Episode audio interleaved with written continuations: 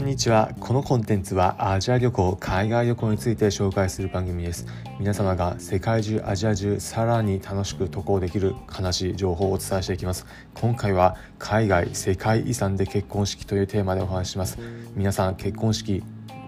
過去やったことがあるまたこれからやると場合行った場合どういったとこでやりたいといったことあるでしょうか。海外行った場合なんと世界遺産で結婚式できるんです。今回は実際に世界遺産でやっていた結婚式生で見てみたのでその時のことをお伝えしています。お伝えします。今回紹介する場所国は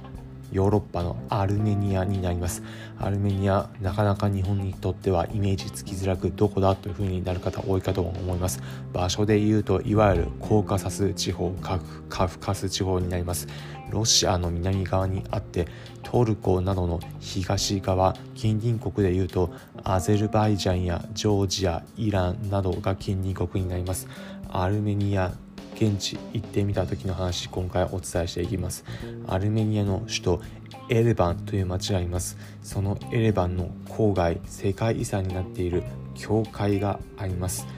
聖リプシメ教会という教会で日本でいうと古くからあるところイメージとしては奈良だったり京都にある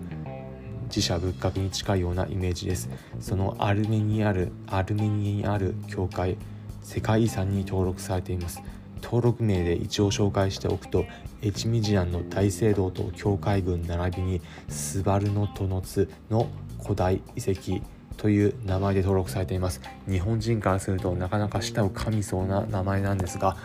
世界遺産で登録されている場所になります。エチミジアンという場所で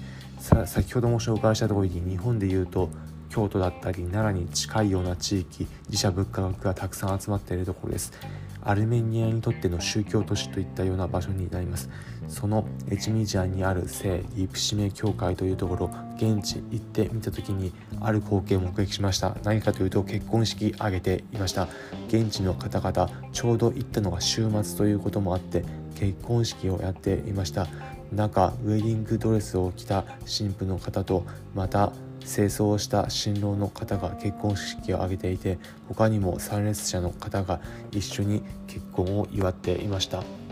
教会なので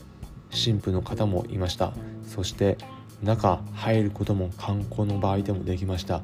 結婚式やっているのでもちろんそれは邪魔をしないように内部も見学することができました。結婚式厳かな感じながらもきらびやかな感じというようなことがちょうど表現するのにぴったりな言葉になります。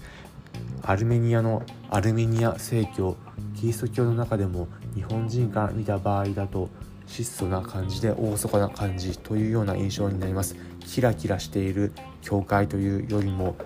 シンプルな教会というような形になっています。そこで行われていた結婚式見学することもできまた日本からすると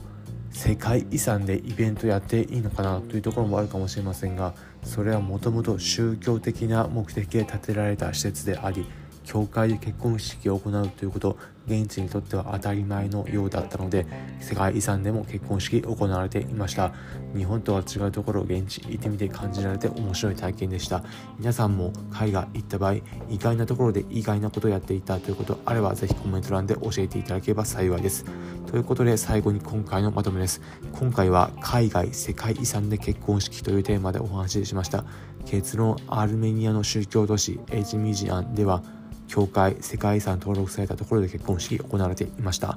今回の放送を聞いて「へえ海外だとそんなところになってるんだ」だったりいつか行ってみたいところの情報を参考になったという方はいいねの高評価ハートマークポチッと押していただければ幸いです。このコンテンツはアジア旅行海外旅行について紹介する番組になります。皆様がアジア中世界中各地と交通際役立つ情報をお届けします。例えば現地でおすすめのグルメだったりおすすめの観光スポット情報また皆さんがもし海外現地行ったらどのようなことを待ち受けているのか日本人が海外でどのような待遇を受けるのかといったことを言ったからこそ分かる現地のエピソードも紹介していきます。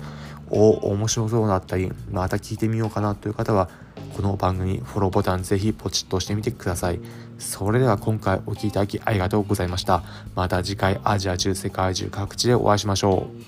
う。